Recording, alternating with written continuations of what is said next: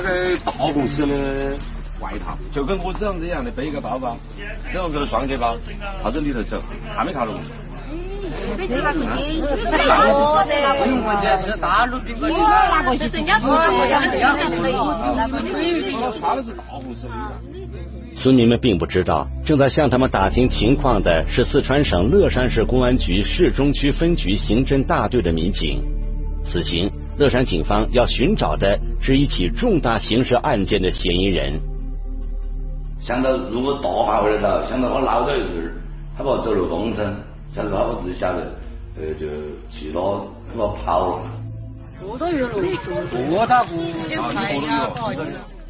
除了打听嫌疑人的相关信息之外，民警猜测，该嫌疑人很可能将一名女子杀害后，把尸体抛弃到了这里。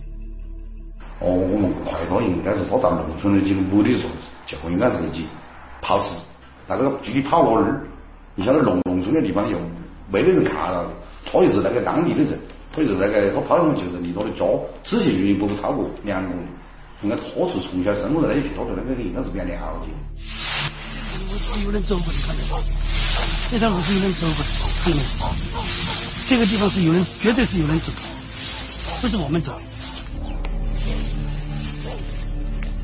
此地群山环绕，草木丛生，环境非常复杂。一番寻找之后，民警没有发现任何可疑的迹象。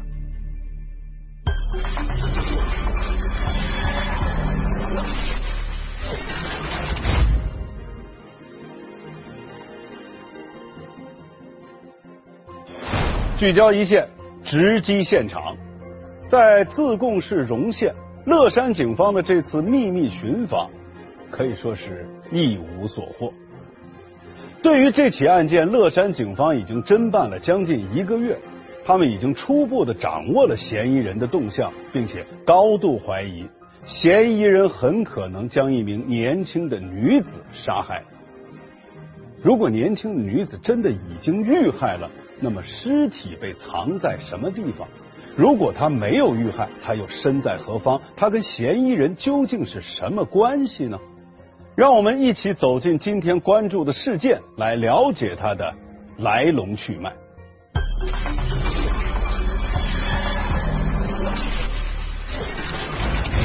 一个无故失踪的妙龄女子，他们互相在聊天啊，高高兴兴。一个彻夜未眠的可疑男人，我问那个位，就就很重。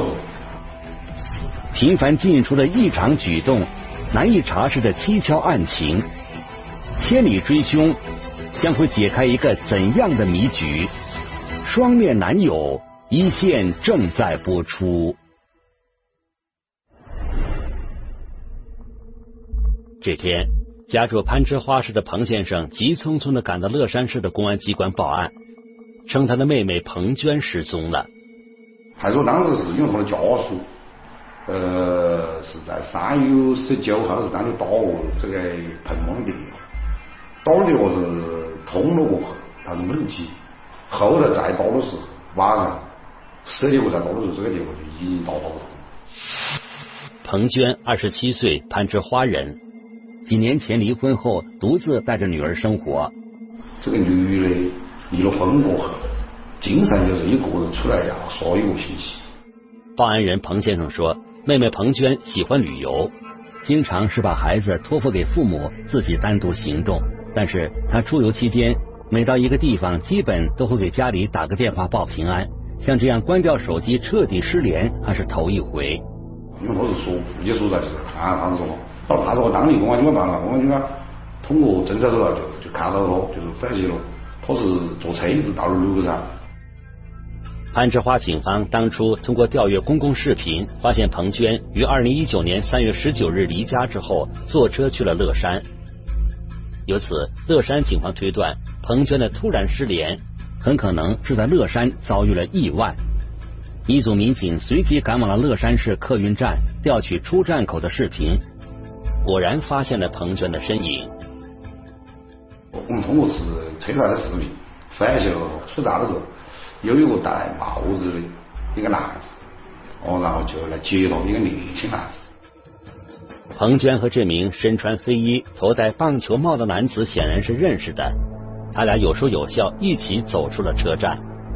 就是朋友一样的，那他们互相在聊天啊这些，呃，在高高兴兴。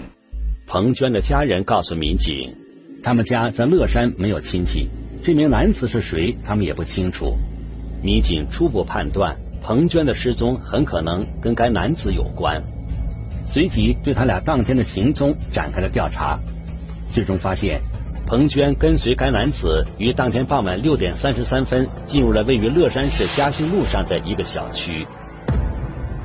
我有了这个视频资料，这后头几天的这种这个分析，然后就发现这个自从这个一男一女进了出租房以后，呃，这个女性彭某就一直就没出现过了，就是他相当于他最后一次。最后一次露面就是这个进出租房之前，后头就相当于这个人就彻底的消失了。彭娟和接她的黑衣男子为什么会来这里？彭娟进入该小区后为何一直没有出来？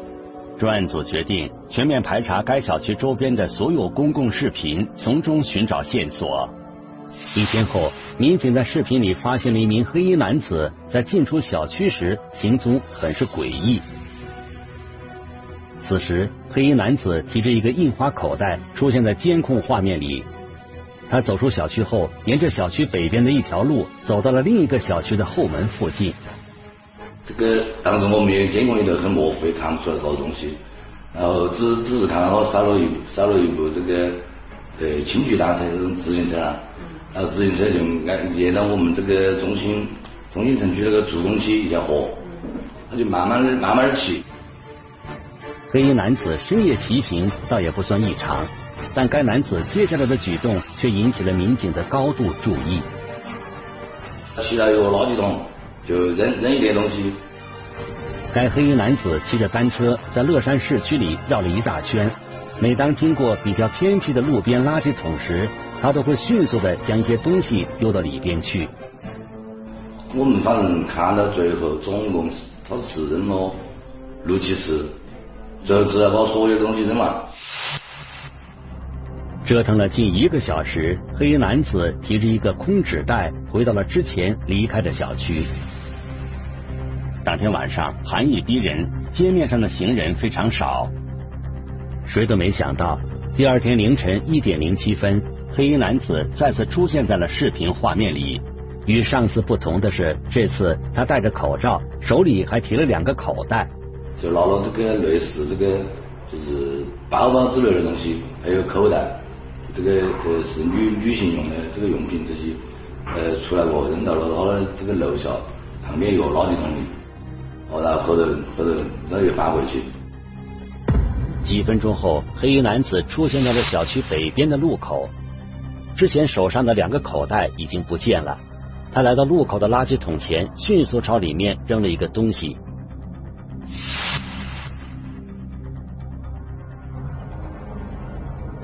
最后，该男子并没有急着返回，而是在小区四周闲逛，直到一点五十分才回到小区。那么，这名可疑男子到底往这些垃圾桶里扔了什么？民警继续查看监控，竟然发现该男子整整一夜都没有消停。凌晨两点五十四分，黑衣男子第三次出门了，这次他提了一个口袋。打开了一辆停在路边的共享单车，骑了出去。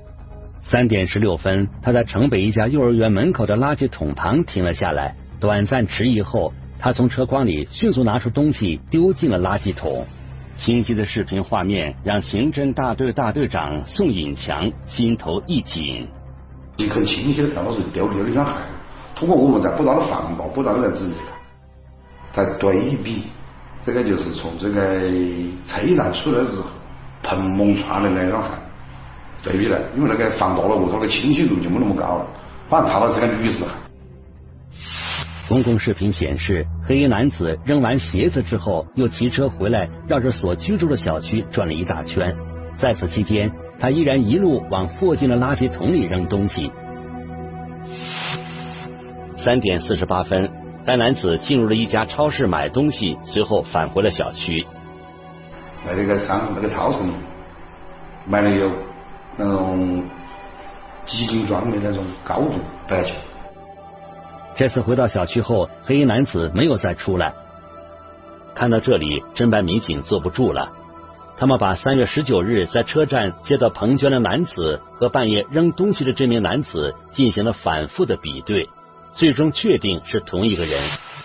该男子的这一系列举动，让民警对彭娟的处境有了更深的担忧。我们当时就是认为他是是在这个女的，多半都是遇害了，因为后头一直就没出没出现过。侦办民警也赶到黑衣男子扔掉物品的几个地方进行了实地调查，但遗憾的是，那些垃圾桶早已被清理过了，警方未能找到有价值的线索。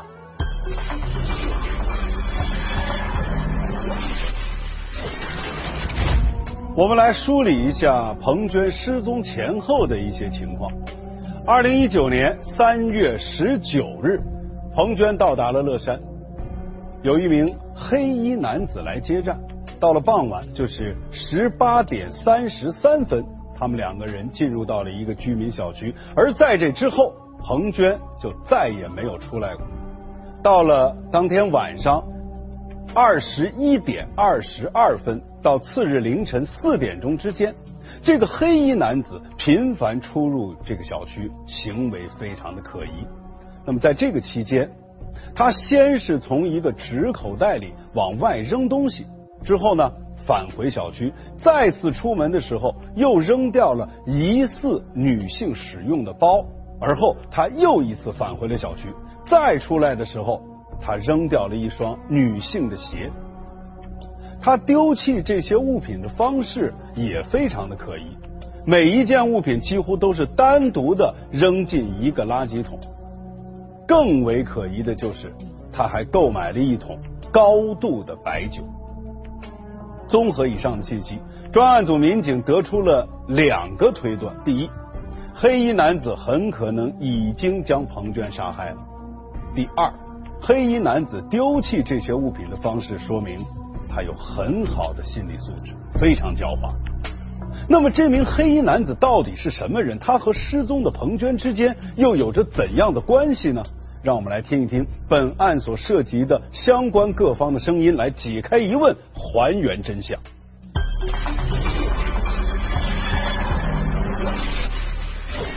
一个极其干净的现场，两个暗藏玄机的箱子，无处寻觅的女人。到底藏于何处？双面男友一线正在播出。乐山警方综合研判认为，到车站接彭娟的那名男子和彭娟的失踪有直接关系。那么，该男子是谁？他和失踪的彭娟是什么关系？民警在继续调阅相关公共视频的同时，也对彭娟的社会交往、经济往来等信息进行了查询。他的微信当天晚上就被这个转了，就是三月二三月十九号晚上就被转了五万多，就转到了另外一个这个另外一个名字的这个微信上。据彭娟的家人反映，彭娟的微信账户里应该有十万块钱的拆迁补偿款，现在已经被转走了五万多。民警立即对这个收款的微信账号进行了调查，很快，一个名叫徐某的男子浮现了出来。徐某二十八岁，四川荣县人，就租住在黑衣男子出现的那个小区。经过进一步核实，民警确认，徐某正是当天去车站接上彭娟后一起回到某小区的那名黑衣男子。由此，徐某的作案嫌疑陡然上升。考虑到彭娟已经失踪了一段时间。民警立即联系了徐某所租住的房子的房东。你假如他这个人已经在三月份的时候就已经就就没在这儿住，已经就离了，一打上房子也没退，然后这个这个徐某就已经就离开了，就扔到那儿，就房东也不晓得。该房东告诉民警，徐某离开后，他还没有去出租房查看过。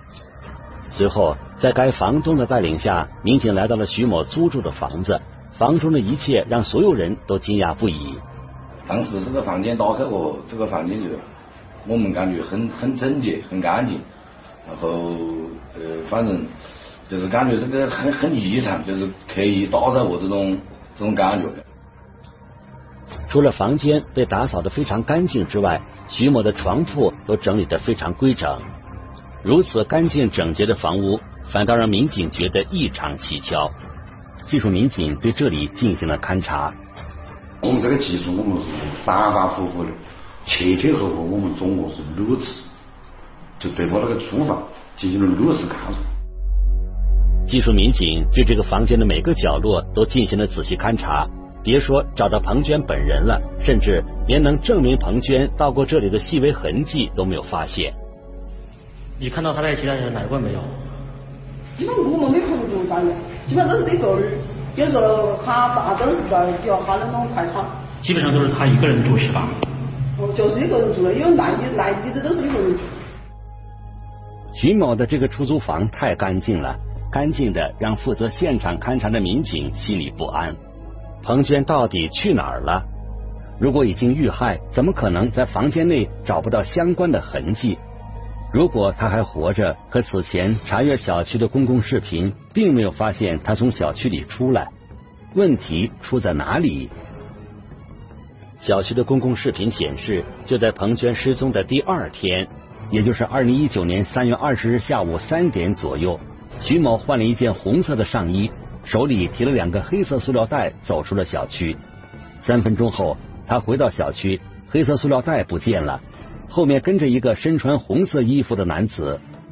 十分钟后，徐某和红衣男子一人提了一个箱子走出了小区，来到了一辆出租车前。他是中午提了两个大的行李箱，然后就是包了一个车。视频中跟徐某一起提箱子的红衣男子就是出租车司机。他告诉民警，他对徐某的印象很深刻，因为当时他帮着提箱子时，就多少感觉有点不对劲儿。当时这个司机帮我提过这个箱子，他问了一个味道，然后他就说是呃，就就很重。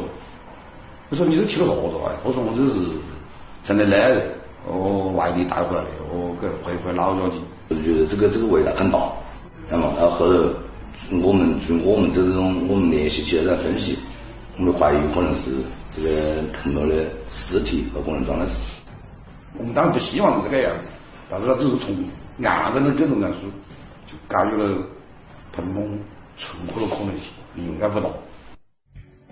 据出租车司机称，当天他将徐某送到了位于自贡市荣县的一家旅馆。乐山警方随即赶到了荣县，经调查，徐某当天确实入住了该旅馆。旅馆老板称，徐某在店里住了三天才退房。事不宜迟，民警立即对徐某入住旅馆之后的行踪进行了调查。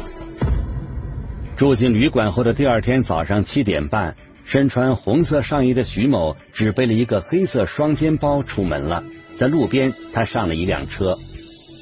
不用拿那个车，包括这个是他爹的，我们都把这个找到。他有那个消费的这个微信支付的这个技术，就转让用这个消费器，我们全部是，把这个人员。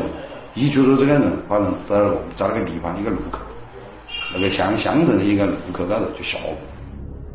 据这名司机反映，徐某当时去了荣县杜家镇，那里正是徐某的老家。为了不惊动，我们不敢走他的屋，只能通过当地派出所了了解他。哦，在侧面还是了解这个这个人的情况。这个人啊，因为是从小父母都离了婚，哦，然后妈呢也应该是早就改改嫁就走。哦，然后就没来这儿，就出去又改嫁，跟跟他父亲跟父亲的关系不好，这个人很小就就出来打工了，都跟他的奶奶关系很好，奶奶奶隐私。从徐某老家的情况来看，他在当地基本没有至亲了。那么徐某去老家的目的又是什么呢？更为蹊跷的是，在旅馆住宿期间，徐某曾多次在老家和旅馆之间往返。入住该旅馆的第一天，徐某先后两次背着双肩包走出旅馆，然后乘车去往了杜家镇的老家，在老家附近停留的总时长超过了六个小时。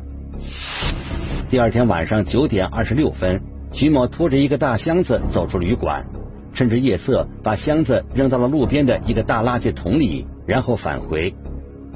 第三天上午，徐某拖着一个小箱子离开了旅馆，自此消失不见了。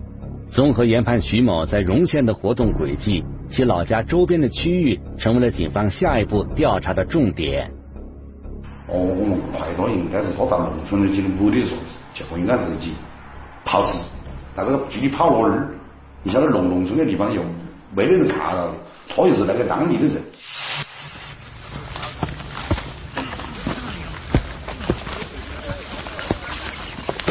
对，这儿这儿看得到。那路嘛才有点像。哦，走的有点像。荣县杜家镇被大山环绕，民警认为嫌疑人徐某很可能会将彭娟抛弃在山上。对此，乐山警方进行了详细的排查，可是整整一天时间，民警并没有发现有价值的线索。就是把他了，你这样拖你始终也不是个办法，你你随便找我。你如果自己靠自己，你就是晓得老可能扔在扔在某个地方，你去找肯定是找不到的。此时距离彭娟失踪已经过去了一个多月，即便徐某真的将彭娟掩埋在山上，当时的痕迹很可能已经残存的不多了。现如今，只有找到并控制住徐某，才有可能获得事情的全部真相。就在这时，民警获得消息。嫌疑人徐某在福建厦门出现了，并且很可能想要外逃。因为了解到这个人以前一直躲，然后我们那时候就发现了他有买了有票，就到厦门，不是而且还到国外去，就临时决定把嫌疑人先抓住再说，抓住他所有的事情才说得清楚。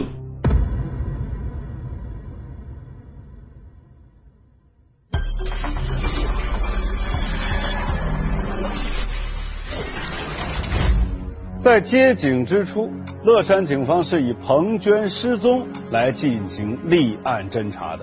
可是啊，随着侦查的深入，越来越多的线索都表明，彭娟很可能已经被嫌疑人徐某给杀害了。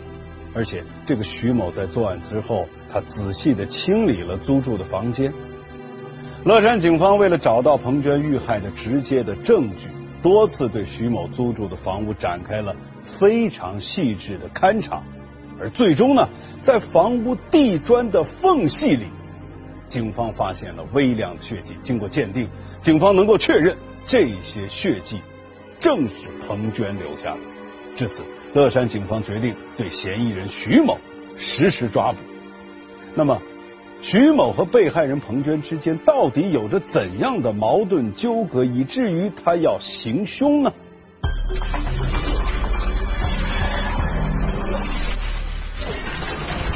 迥异的性格，完全不对等的付出，一段网络情缘，为何最终走向了歧途？双面男友一线正在播出。二零一九年四月二十九日，乐山警方奔赴厦门展开调查。三天后，徐某在其打工的餐厅被民警成功抓获。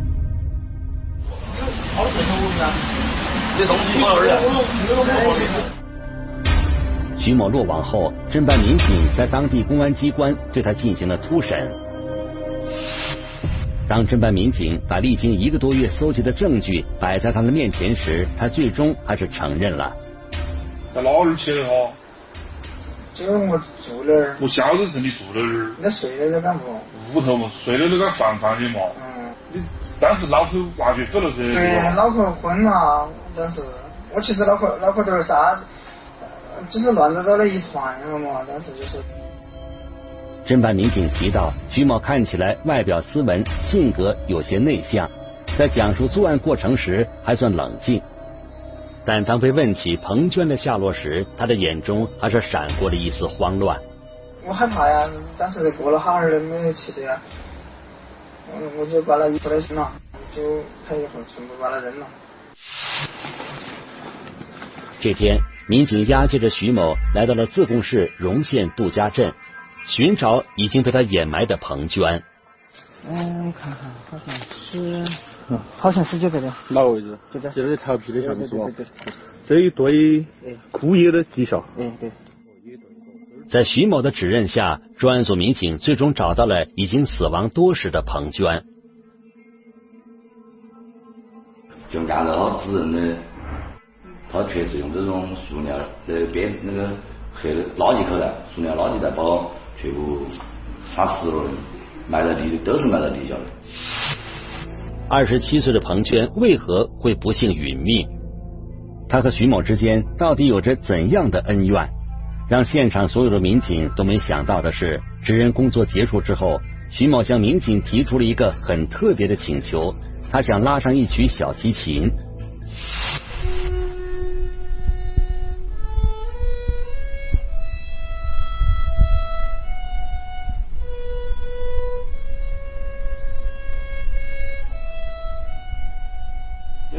这个肯定爱好，他都是自学，小提琴都是自自己在网上买书来学，又没哪个教过他的。其他的他又不喜，其他都不喜欢，他就只喜欢这个。他又不平时，比如说喝酒啊这些都不喜欢，外面外头耍这些。基本上，比如他在我们抓他在他厦门，他的处处长，基本上除了工作，除了打工的时候时间，呃，只要一有休息的时间，他基本上都是回处处长一个人在那儿拉小提琴。拉着小提琴的徐某很陶醉，看上去安静温和。可谁又能想到，这个人竟然涉嫌以暴力的方式夺走了一位妙龄女子的生命？他其实胆子也比较小，因为我说的从小从小他可能都离开了父母这些，从小他是他的这个这个老爷这些经常打他，但是其实他是我们感觉他是就我们抓到他过后，感觉他不像是这样子一个这样子一个人，呃，可能跟从小。这个感情啊，各方面，这个这个东西有很大的关系。徐某从小父母离异，他独自跟着外公外婆一起生活。特殊的家庭环境使得徐某的性格相对内向孤僻。少年时期，他的外公经常在喝醉酒后无故对他进行打骂，这也使徐某在性格上显得偏执易怒。我们感觉他可能是从小就是造成了他这个。心理上的有阴影，应该是。徐某刚刚成年，便独自踏入了社会，生活的困难、感情的空虚，使得他只有在拉小提琴的时候，才能找着一点平静。徐某告诉民警，直到他遇到了彭娟，这一切才有所改变。呃，如果说真的，那还是愿意的话，我还是会和他在一起嘛。因为我那会儿就是一心还是想成个家。那么，从当初的想要和彭娟携手人生，到最终的走向极端，这中间到底发生了什么？这一切还要从徐某和彭娟相识的方式说起。我还是不晓得子加起的，反正是在微信上面，他有些时候可能会冒出来嘛，就是或者是要一啊，或者啥子那些，哦，就反正是通过那些途径。在网络上结识，生活在不同的城市，徐某和彭娟。他俩彼此之间其实并没有太深的了解。我看他就是说对感情那些还是比很注重嘛。后来慢慢的聊，慢慢的聊，然后他说他是也是离过婚的，还有个孩子嘛，嘎。见过面倒是很少，到你这最后这一次在乐山这一次，总共只见过三次面。据了解，徐某虽然已经年近三十，但性格孤僻的他从未谈过恋爱。遇到彭娟后，他觉得这个女人重感情、有责任心，是一个可以共度一生的伴侣。于是，徐某便全身心的投入到了这场恋情中，对彭娟可以说是有求必应。徐某家人，赚过很多钱的这个女的，比如说这个女的，呃，哪儿不好要动手术或者咋个，一千两千这种，平时需要用钱的时候，或者两千三千这样子都拿给这个女的。他说总共，他这一年多总共是。通过微信啊，或者通过银行啊这些，总共是拿了一万多块钱。这个女人，徐某一直理所当然的认为彭娟就是自己的女朋友。不过在审讯中，徐某也承认，尽管他对彭娟很热情，但彭娟也曾经表露过一些对他的不满意。这个女的就认为他各方面的条件，比如说家庭，还有现在自身的条件，没达到这个女的心目当中的要求，就觉得她条件差了。对于这些，徐某说，他并没有想过放弃。他觉得依靠自己的努力，应该能改变彭娟的想法。二零一九年三月初，他向彭娟发出了邀请，希望她能到乐山来游玩。嗯，我估计这个女的可能当时也也爱不下这个情面，就马上就拒绝了嘛，可能才才到乐山来。在乐山，徐某将彭娟接到了自己的出租屋里，双方就这段感情未来的走向进行了沟通。徐某说，直到这时他才获悉，彭娟已经找到了新的男朋友。他说是工地上上班的，然后和他聊得还很来。在审讯中，徐某告诉民警，彭娟说出的这个事实让他觉得无法接受，他不能容忍彭娟花了他的钱，却最终跟别的男子走到了一起。他说的，呃，他还想找更好的。他说的我还不是让他觉得最好的那个，然后反正就这样子吵起来那个。彭娟坚定的态度让徐某彻底恼羞成怒。他说那一刻他觉得自己的人生充满了遗弃与背叛，他像疯了一样把彭娟死死的按在了床上。因为当时呃我一边查，还有一边说话，眼睛也没有睁开噻，我又有点呃想哭。我说你为啥子这样子对我？这样子我对你那么好，你为啥子还这样子欺骗我噻？一时的愤怒和冲动，徐某毁灭了彭娟，也彻底毁掉了自己的人生。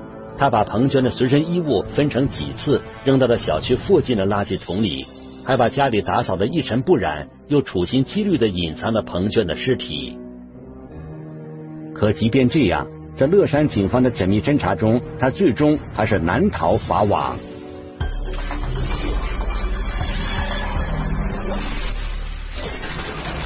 面对警方的审讯，嫌疑人徐某自己是这么说的：“他说啊，他是一个有洁癖的人，眼睛里看不得一点不干净，感情上也容不下一点的不确定。那么，他说他在和彭娟交往的过程当中，他自己是全心全意的对待彭娟。可是，当他得知彭娟对他并非是一心一意的时候，他就有了极端的想法。”如果像徐某说的这样，那么徐某的这种性格又是如何养成的呢？我们来听一听中国政法大学犯罪心理学教授马癌的解读。成长经历啊，是一个人人格塑造的过程。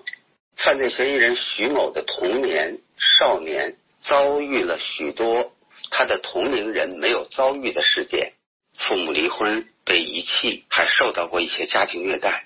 那么这些经历都直接导致了他在人格上、在价值观上与其他的同龄人所产生的不同。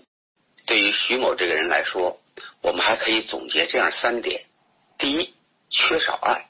正是由于他缺少爱，他就特别重视爱。那么付出的越多，他就越祈求得到更多的回报。如果这个回报没有得到，对他来说是从失望。走向了绝望。第二点，他特别缺少安全感，他的控制欲就会特别强。第三，就是徐某他缺少社会支持系统。我们说的社会支持系统，亲人、朋友这些能够为你排忧解难、为你舒缓心理冲突的人。所以从这个案件上，他之所以做出这么偏激的杀人的行为，也是可以回溯到。他自身的这些心理特征上去的，但是有一点大家必须要注意：人格上的不同、遭遇上的不同，它跟犯罪没有直接联系。我们只能说，有过这种遭遇而形成这种人格特征的人呢，他比一般人更容易犯罪。幸福。